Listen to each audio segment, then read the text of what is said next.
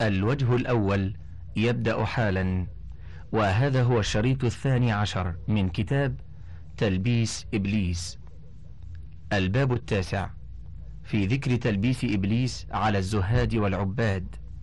حاشية. زهد فيه وعنه زهدا أي أعرض عنه وتركه لتحرجه منه ولاحتقاره له. ويقال زهد في الدنيا أي ترك حلالها مخافة حسابه وترك حرامها مخافة عقابه. وقيل الزهادة الرضا باليسير مما يتيقن جله وترك الزائد على ذلك لله تعالى. والحقيقة أن الزهد هو أن تكون أوثق بما عند الله عما عند الناس. فالإسلام يأمرنا أن نأخذ نصيبنا من الدنيا وأن نحسن كما أحسن الله إلينا. انتهت الحاشية. قد يسمع العامي ذم الدنيا في القرآن المجيد والأحاديث فيرى أن النجاة تركها ولا يدري ما الدنيا المذمومة. فيلبس عليه إبليس بأنك لا تنجو في الآخرة إلا بترك الدنيا. فيخرج على وجهه إلى الجبال فيبعد عن الجمعة والجماعة والعلم ويصير كالوحش. ويخيل إليه أن هذا هو الزهد الحقيقي. كيف لا؟ وقد سمع عن فلان أنه هام على وجهه وعن فلان أنه تعبد في جبل وربما كانت له عائلة فضاعت أو والدة فبكت لفراقه وربما لم يعرف أركان الصلاة كما ينبغي وربما كانت عليه مظالم لم يخرج منها. وإنما يتمكن إبليس من التلبيس على هذا لقلة علمه. ومن جهله رضاه عن نفسه بما يعلم ولو أنه وفق لصحبة فقيه يفهم الحقائق.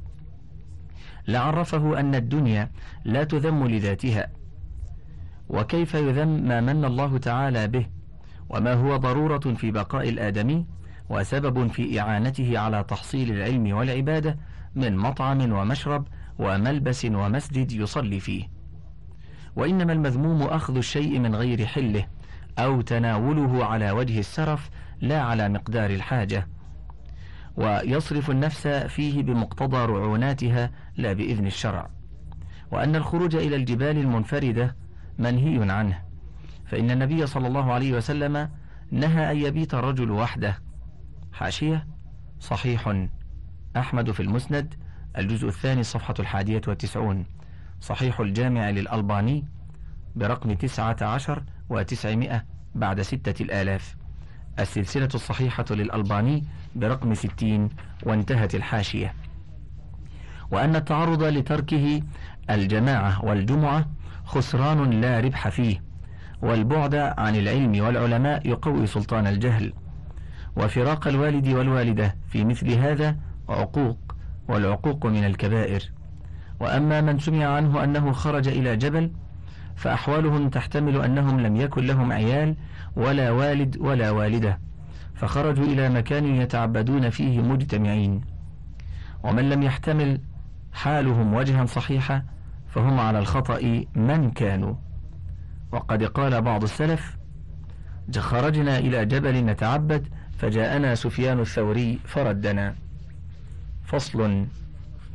ومن تلبيسه على الزهاد إعراضهم عن العلم شغلا بالزهد فقد استبدلوا الذي هو أدنى بالذي هو خير. وبيان ذلك أن الزاهد لا يتعدى نفعه عتبة بابه والعالم نفعه متعد وكم قد رد إلى وكم قد رد إلى الصواب من متعبد. فصل. ومن تلبيسه عليهم أنه يوهمهم أن الزهد ترك المباحات فمنهم من لا يزيد على خبز الشعير. ومنهم من لا يذوق الفاكهة ومنهم من يقلل المطعم حتى ييبس بدنه ويعذب نفسه بلبس الصوف ويمنعها الماء البارد. وما هذه طريقة الرسول صلى الله عليه وسلم ولا طريق أصحابه وأتباعهم. وإنما كانوا يجوعون إذا لم يجدوا شيئا فإذا وجدوا أكلوا. وقد كان رسول الله صلى الله عليه وسلم يأكل اللحم ويحبه ويأكل الدجاج ويحب الحلوى ويستعذب له الماء البارد ويختار الماء البائت فإن الماء الجاري يؤذي المعدة ولا يروي. حاشية. وردت أحاديث كثيرة صحيحة في أكل رسول الله صلى الله عليه وسلم للحم وحبه له. انظر مختصر الشمائل المحمدية للترمذي بتحقيق الألباني برقم ثمانية وثلاثين ومائة وثلاثة وأربعين ومائة واثنين وخمسين ومائة وثلاثة وخمسين ومائة والحديث عن الدجاج صحيح مختصر الشمائل المحمدية برقم واحد وثلاثين ومائة وعن الحلوى صحيح البخاري في الأطعمة باب الحلوى والعسل في الجزء التاسع الصفحة الثامنة والستين بعد الأربعمائة ومسلم في الطلاق باب وجوب الكفارة برقم واحد وعشرين. وفي استعذاب الماء البارد له صلى الله عليه وسلم. صحيح الترمذي في الأشربة باب ما جاء أي أي الشراب كان أحب إلى الرسول صلى الله عليه وسلم. برقم خمسة وتسعين وثمانمائة بعد الألف وستة وتسعين وثمانمائة بعد الألف. والحاكم في المستدرك في الجزء الرابع برقم سبعة وثلاثين ومائة. صحيح الجامع برقم سبعة وعشرين وستمائة بعد أربعة الآلاف. ويختار الماء البائت. هذا صحيح. البخاري في الأشربة باب شرب اللبن بالماء في الجزء العاشر في الصفحة الثامنة والسبعين وباب الكرع في الحوض في الجزء العاشر الصفحة التسعون وانتهت الحاشية. وقد كان رجل يقول أنا لا آكل الخبيص لأني لا أقوم بشكره. حاشية. الخبيص الحلواء المخلوطة من التمر والسمن. والجمع أخبصة. انتهت الحاشية. فقال الحسن البصري هذا رجل أحمق وهل يقوم بشكر الماء البارد؟ وقد كان سفيان الثوري إذا سافر حمل في سفرته اللحم المشوي والفالوذج. حاشية. الفالوذج والفالوذ حلواء تعمل من الدقيق والماء والعسل وتصنع الآن من النشا والماء والسكر وهي كلمة معربة. انتهت الحاشية. وينبغي للإنسان أن يعلم أن نفسه مطيته ولا بد من الرفق بها ليصل بها إلى المقصود. فليأخذ ما يصلحها وليترك ما يؤذيها من الشبع والإفراط في تناول الشهوات فإن ذلك يؤذي البدن والدين. ثم إن الناس يختلفون في طباعهم فإن الأعراب إذا لبسوا الصوف واقتصروا على شرب اللبن لم نلمهم لأن مطايا أبدانهم تحمل ذلك. وأهل السواد إذا لبسوا الصوف وأكلوا الكوامخ لم نلمهم أيضا ولا نقول في, في هؤلاء من قد حمل على نفسه لأن هذا عادة القوم. حاشية أهل السواد قراه. السواد من البلد قراه. يقال خرجوا إلى سواد المدينة وهو ما حولها من القرى والريف. ومنه سواد العراق لما بين البصرة والكوفة وما حولهما من القرى. الكوامخ مفردها الكامخ وهي ما يؤتدم به أو المخللات الشهية وهي كلمة دخيلة على العربية. انتهت الحاشية. فأما إذا كان البدن مترفا قد نشأ على التنعم فإننا ننهى صاحبه أن يحمل عليه ما يؤذيه. فإن تزهد وآثر ترك الشهوات إما لأن الحلال لا يحتمل السرف أو لأن الطعام الذي يوجب كثرة التناول فيكثر النوم والكسل فهذا يحتاج أن يعلم ما يضر ترك ما يضر تركه وما لا يضر فيأخذ قدر القوام من غير أن يؤذي النفس. وقد ظن قوم أن الخبز القفاز يكفي في قوام البدن ولو كفى إلا أن الاقتصار يؤذي من جهة أن أخلاط البدن تفتقر إلى الحامض والحلو والحار والبارد والممسك والمسهل, والمسهل. حاشية القفار من الخبز غير المأدوم. انتهت الحاشية. وقد جعل في الطبع ميل إلى الملائم فتارة يميل إلى الحامض وتارة يميل إلى الحلو ولذلك أسباب مثل أن يقل عندها البلغم الذي لا بد في قوامها منه فتشتاق إلى اللبن ويكثر عندها الصفراء فتميل إلى الحموضة فمن كفها عن التصرف على مقتضى ما قد وضع في طبعها مما يصلحها فقد آذاها إلا أن يكفها عن الشبع والشره وما يخاف عاقبته فإن ذلك يفسدها. فأما الكف المطلق فخطأ فافهم هذا. ولا يلتفت إلى قول الحارث المحاسبي وأبي طالب المكي فيما ذكر من تقليل المطعم ومجاهدة النفس بترك مباحاتها فإن اتباع الشارع وصحابته أولى. وكان ابن عقيل يقول ما أعجب أموركم ما أعجب أموركم في المتدين إما أهواء متبعة أو رهبانية مبتدعة بين تجريد أذيال المرح في الصبا واللعب وبين إهمال الحقوق وإطراح العيال واللحوق بزوايا المساجد فهل عبدوا على عقل وشرع؟ حاشية أبو طالب المكي محمد بن علي بن عطية الواعظ المذكر الزاهد المتعبد الرجل الصالح سامع الحديث وروى عن غير واحد. كان رجلا صالحا مجتهدا في العبادة صنف كتابا سماه قوت القلوب وذكر فيه أحاديث لا أصل لها. وحكى ابن الجوزي أن أصله من الجبل وأنه نشأ بمكة وأنه دخل البصرة وقد كان أبو طالب يبيح السماع. توفي في بغداد سنة ست وثمانين وثلاثمائة. البداية والنهاية الجزء الحادي عشر صفحة التاسعة عشرة والثلاثمائة والصفحة العشرون والثلاثمائة وانتهت الحاشية. فصل. ومن تلبيسه عليهم أنه يوهمهم أن الزهد هو القناعة بالدون من المطعم والملبس. فحسب. حاشية. الدون الخسيس الحقير. انتهت الحاشية. فهم يقنعون بذلك وقلوبهم راغبة في الرياسة وطلب الجاه فتراهم يترصدون لزيارة الأمراء إياهم ويكرمون الأغنياء دون الفقراء ويتخاشعون عند لقاء الناس كأنهم قد خرجوا من مشاهدة. وربما رد أحدهم المال لئلا يقال قد بدا له من الزهد. وهم من تردد الناس إليهم وتقبيل أيديهم في أوسع باب من ولايات الدنيا لأن غاية الدنيا الرياسة. فصل. وأكثر ما يلبس به إبليس على العباد والزهاد خفي الرياء. فأما الظاهر من الرياء فلا يدخل في التلبيس. مثل إظهار النحول وصفار الوجه وشعث الشعر ليستدل به على الزهد. وكذلك خفض الصوت لإظهار الخشوع. وكذلك الرياء بالصلاة والصدقة ومثل هذه الظواهر لا تخفى وإنما نشير إلى إلى خفي الرياء. وقد قال النبي صلى الله عليه وسلم إنما الأعمال بالنيات. حاشية صحيح. البخاري في بدء الوحي. باب كيف كان بدء, بدء الوحي في الجزء الأول الصفحة الخامسة عشرة. وفي مواضع أخرى كثيرة. ومسلم في الإمارة. باب قوله صلى الله عليه وسلم إنما الأعمال بالنيات الصفحة الخامسة والخمسون والمئة. انتهت الحاشية. ومتى لم يرد بالعمل على وجه الله عز وجل؟ لم يقبل. قال مالك بن دينار قولوا لمن لم يكن صادقا لا تتعب. واعلم أن المؤمن لا يريد بعمله إلا الله سبحانه وتعالى وإنما يدخل عليه خفي الرياء فيلبس الأمر فنجاته منه صعبة. وفي الحديث مرفوعا عن يسار قال قال لي يوسف بن أسباط تعلموا صحة العمل من سقمه فإني تعلمته في اثنتين وعشرين سنة.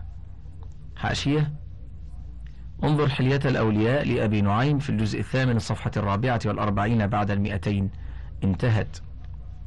وعن إبراهيم بن أدهم قال تعلمت المعرفة من راهب يقال له سمعان. دخلت عليه في صومعته فقلت له يا سمعان منذ كم أنت في صومعتك هذه؟ قال منذ سبعين سنة. قلت ما طعامك؟ قال يا حنيفي وما دعاك إلى هذا؟ قلت أحببت أن أعلم. قال في كل ليلة حمصة. قلت فما الذي يهيج من قلبك حتى تكفيك هذه الحمصة. قال ترى الدير بحذائك. قلت نعم. قال إنهم يأتونني في كل سنة يوما واحدا فيزينون صومعتي ويطوفون حولها يعظمونني بذلك. وكلما تثاقلت نفسي عن العبادة ذكرتها تلك الساعة فأنا أحتمل جهد سنة لعز ساعة. فاحتمل يا حنيفي جهد ساعة. لعز الأبد فوقر في قلبي المعرفة فقال أزيدك؟ قلت نعم. قال انزل عن الصومعة فنزلت. فأدلى إلي ركوة فيها عشرون حمصة. فقال لي ادخل الدير فقد رأوا ما أدليت إليك. فلما دخلت الدير اجتمعت النصارى.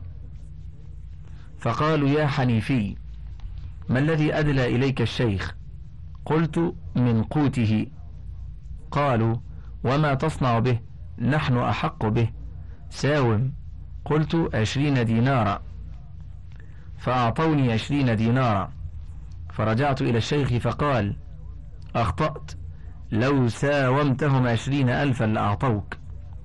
هذا عز من لا يعبده. فانظر كيف تكون بعز من تعبده يا حنيفي. أقبل على ربك. حاشية.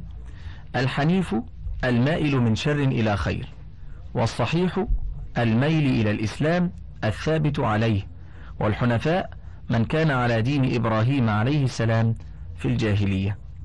الركوة إناء صغير من جلد يشرب فيه الماء والدلو الصغير. ساومه مساومة فاوضه في البيع والابتياع وساوم البائع بالسلعة وساوم البائع بالسلعة غالى بها. انظر حلية الأولياء لأبي نعيم في الجزء الثامن الصفحة التاسعة والعشرين. انتهت. قلت ولخوف الرياء ستر الصالحون أعمالهم حذرا عليها وبهرجوها بضدها. فكان ابن سيرين يضحك بالنهار ويبكي بالليل. وكان في ذيل أيوب السختياني بعض الطول. وكان ابن أدهم إذا مرض يرى عنده ما يأكله الأصحاء. وبالإسناد عن وهب بن منبه قال كان رجل من أفضل أهل زمانه وكان يزار فيعظهم. فاجتمعوا إليه ذات يوم فقال إنا قد خرجنا من الدنيا وفارقنا الأهل والأموال مخافة الطغيان. وقد خفت أن يكون قد دخل علينا في هذه الحالة في هذه حالة من الطغيان أكثر مما يدخل على أهل الأموال في أموالهم. أرانا يحب أحدنا أن تقضى له حاجته. وإن اشترى بيع أن يقارب لمكان دينه. وإن لقي حيي حيي ووقر لمكان دينه. وإن لقي حيي ووقر لمكان دينه. فشاع ذلك الكلام حتى بلغ الملك فعجب به فركب إليه ليسلم عليه وينظر إليه. فلما رآه الرجل قيل له هذا الملك قد أتاك ليسلم عليك. فقال وما يصنع؟ قال للكلام الذي وعظت به. فسأل غلامه هل عندك طعام؟ فقال شيء من ثمر الشجر مما كنت تفطر به. فأمر به فأتي على مسح فوضع بين يديه فأخذ يأكل منه وكان يصوم النهار ولا يفطر فوقف عليه الملك فسلم عليه فأجابه بإجابة خفية وأقبل على طعامه يأكله. حاشية المسح الكساء من شعر وثوب الراهب انتهت. فقال الملك أين الرجل؟ فقيل له هو هذا. قال هذا الذي يأكل؟ قالوا نعم. قال فما عند هذا من خير؟ فأدبر. فقال الرجل الحمد لله الذي صرفك عني بما صرفك به. حاشية. انظر حلية الأولياء لأبي نعيم الأصبهاني في الجزء الرابع الصفحة الثامنة والأربعين. انتهت. وفي رواية أخرى عن وهب أنه لما أقبل الملك قدم الرجل قدم الرجل طعامه فجعل يجمع البقول في اللقمة الكبيرة ويغمسها في الزيت فيأكل أكلا عنيفا.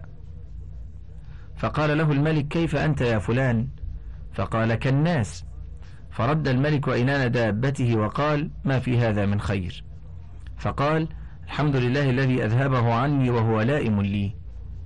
حاشية انظر حلية الأولياء لأبي نعيم الأصبهاني. الجزء الرابع الصفحة الثامنة والأربعون والتاسعة والأربعون. انتهت. وبإسناد عن عطاء قال أراد أبو الوليد ابن عبد الملك أن يولي يزيد ابن مرثد فبلغ ذلك يزيد فلبس فروة فجعل الجلد على ظهره والصوف خارجا وأخذ بيده رغيفا وعرقا وخرج بلا رداء ولا قلنسوة ولا نعل ولا خف. فجعل يمشي في الأسواق ويأكل. فقيل للوليد إن يزيد قد اختلط وأخبر بما فعل فتركه ومثل هذا كثير. حاشية القلنسوة لباس الرأس وهو مختلف الأشكال. انتهت الحاشية. فصل ومن الزهاد من يستعمل الزهد ظاهرا وباطنا. لكنه قد علم أنه لا بد أن يتحدث بتركه للدنيا من طريق أصحابه أو زوجته. فيهون عليه الصبر كما هان على الراهب الذي ذكرنا قصته مع إبراهيم بن أدهم. ولو أنه أراد الإخلاص في زهده لأكل مع أهله قدر ما ينبحي ما ينمحي به جاه النفس ويقطع الحديث عنه. فقد كان داود بن أبي هند صام عشرين سنة ولم يعلم به أهله. كان يأخذ غداءه ويخرج إلى السوق فيتصدق به في الطريق. فأهل السوق يظنون أنه قد أكل في البيت وأهل البيت يظنون أنه قد أكل في السوق. هكذا كان الناس. حاشية. داود بن أبي هند القشيري مولاهم أبو بكر أو أبو محمد البصري ثقة متقن كان يهم بآخرة من الخامسة. مات سنة أربعين ومئة وقيل قبلها. التقريب الجزء الأول صفحة الخامسة والثلاثون بعد المئتين. انتهت. فصل. ومن المتزهدين من قوته الانقطاع في مسجد أو رباط أو جبل. حاشية. الرباط ملجأ الفقراء من الصوفية. انتهت. فلذته علم الناس بانفراده. وربما احتج لانقطاعه بأني أخاف أن أرى في خروجي المنكرات. وله في ذلك مقاصد منها الكبر واحتقار الناس ومنها أنه يخاف أن يقصروا في خدمته ومنها حفظ ناموسه ورياسته فإن مخالطة الناس تذهب ذلك وهو يريد أن يبقى إطراؤه وذكره. حاشية؟ أطراه أحسن الثناء عليه وبالغ فيه. انتهت الحاشية. وربما كان مقصوده ستر عيوبه ومقابحه وجهله بالعلم فيرى هذا. ويحب أن يزار ولا يزور ويفرح بمجيء الأمراء إليه واجتماع العوام على بابه وتقبيلهم يده. فهو يترك عيادة المرضى وشهود الجنائز ويقول أصحابه اعذروا الشيخ فهذه عادته. لا كانت عادة تخالف الشريعة. ولو احتاج هذا الشخص إلى القوت ولم يكن عنده من يشتريه له صبر على الجوع لئلا يخرج لشراء ذلك بنفسه فيضيع جاهه لمشيه بين العوام. ولو أنه خرج فاشترى حاجته انقطعت عنه الشهرة. ولكن في باطنه حفظ الناموس. وقد كان رسول الله صلى الله عليه وسلم يخرج إلى السوق ويشتري حاجته ويحملها بنفسه. وكان أبو بكر رضي الله عنه يحمل الثياب على كتفه فيبيع ويشتري. وعن عبد الله بن حنظلة قال مر عبد الله بن سلام وعلى رأسه حزمة حطب فقال له ناس ما يحملك على هذا وقد أغناك الله؟ قال أردت أن أدفع به الكبر وذلك أني سمعت رسول الله صلى الله عليه وسلم يقول لا يدخل الجنة عبد في قلبه مثقال ذرة من كبر من الكبر. حاشية صحيح المنذري في الترغيب والترهيب الجزء الخامس الصفحة السابعة والثمانون والمئة. صحيح الجامع للألباني برقم أربعة وسبعين وستمائة وسبعة آلاف. وقد رواه مسلم عن ابن مسعود وسيأتي تخريجه. انتهت الحاشية.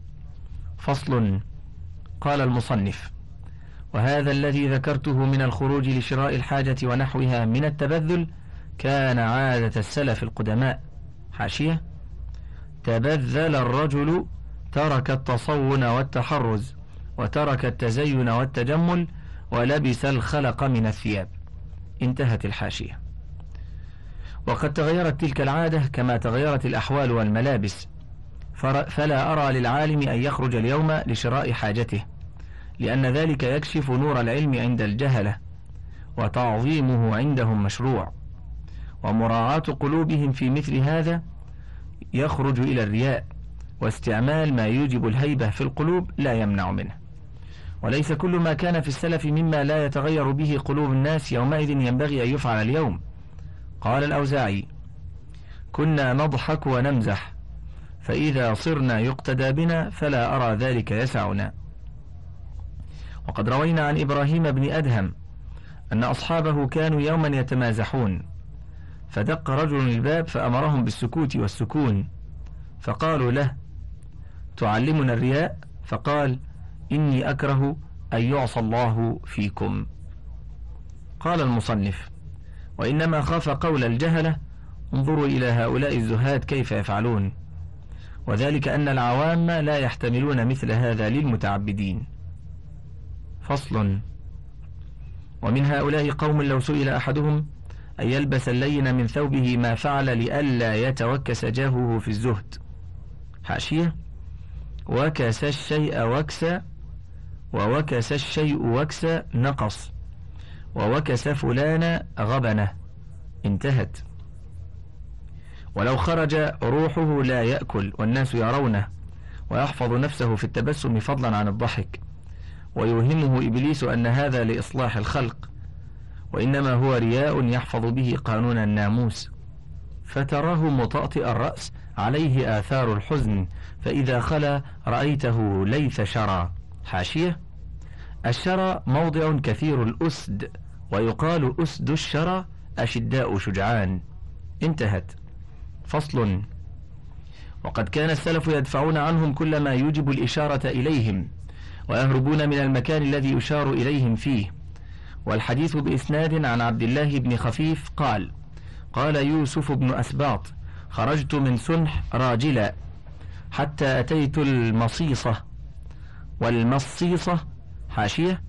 المصيصة مدينة على شاطئ جيحان من ثغور الشام بين أنطاكية وبلاد الروم تقارب طرسوس. وكانت من مشهور ثغور الإسلام وقد ربط بها الصالحون قديما. والمصيصة أيضا قرية من قرى دمشق. معجم البلدان الجزء الخامس الصفحة الرابعة والأربعون والمئة والخامسة والأربعون والمئة. سنح إحدى محال المدينة كان بها منزل أبي بكر الصديق. والسنح أيضا موضع بنجد قرب جبل طي نزله خالد بن الوليد في حرب الردة فجاءه عدي بن حاتم بإسلام طي. معجم البلدان لياقوت الجزء الخامس الصفحة الثامنة والأربعون والمئة. الراجل الماشي على رجليه والجمع رجال ورجالة. انتهت الحاشية. وجرابي على عنقي فقام ذا من حانوته يسلم علي وذا يسلم. فطرحت جرابي ودخلت المسجد أصلي ركعتين فأحدقوا بي. فطلع رجل في وجهه فقلت في نفسي كم بقاء قلبي على هذا؟ فأخذت جرابي ورجعت بعرقي وعنائي إلى سنح فما رجعت إلى قلبي سنتين. حاشية. انظر حلية الأولياء لأبي نعيم. الجزء الثامن الصفحة الرابعة والأربعون بعد المئتين وانتهت الحاشية. فصل. ومن الزهاد من يلبس الثوب المخرق ولا يخيطه ويترك إصلاح عمامته وتسريح لحيته ليرى أنه ما عنده من الدنيا خير. وهذا من أبواب الرياء. فإن كان صادقا في إعراضه عن أغراضه كما قيل لداود الطائي ألا تسرح لحيتك؟ فقال إني عنها لمشغول. فليعلم أنه سلك غير الجادة إذ ليست هذه طريقة الرسول صلى الله عليه وسلم ولا أصحابه. حاشية. داود بن نصير أبو سليمان الطائي الكوفي ثقة فقيه زاهد من الثامنة. مات سنة ستين ومئة للهجرة وقيل سنة خمس وستين ومئة للهجرة. التقريب الجزء الأول الصفحة الحاء الصفحة الرابعة والثلاثون بعد المئتين. انتهى الوجه الأول. فضلا اقلب الشريط.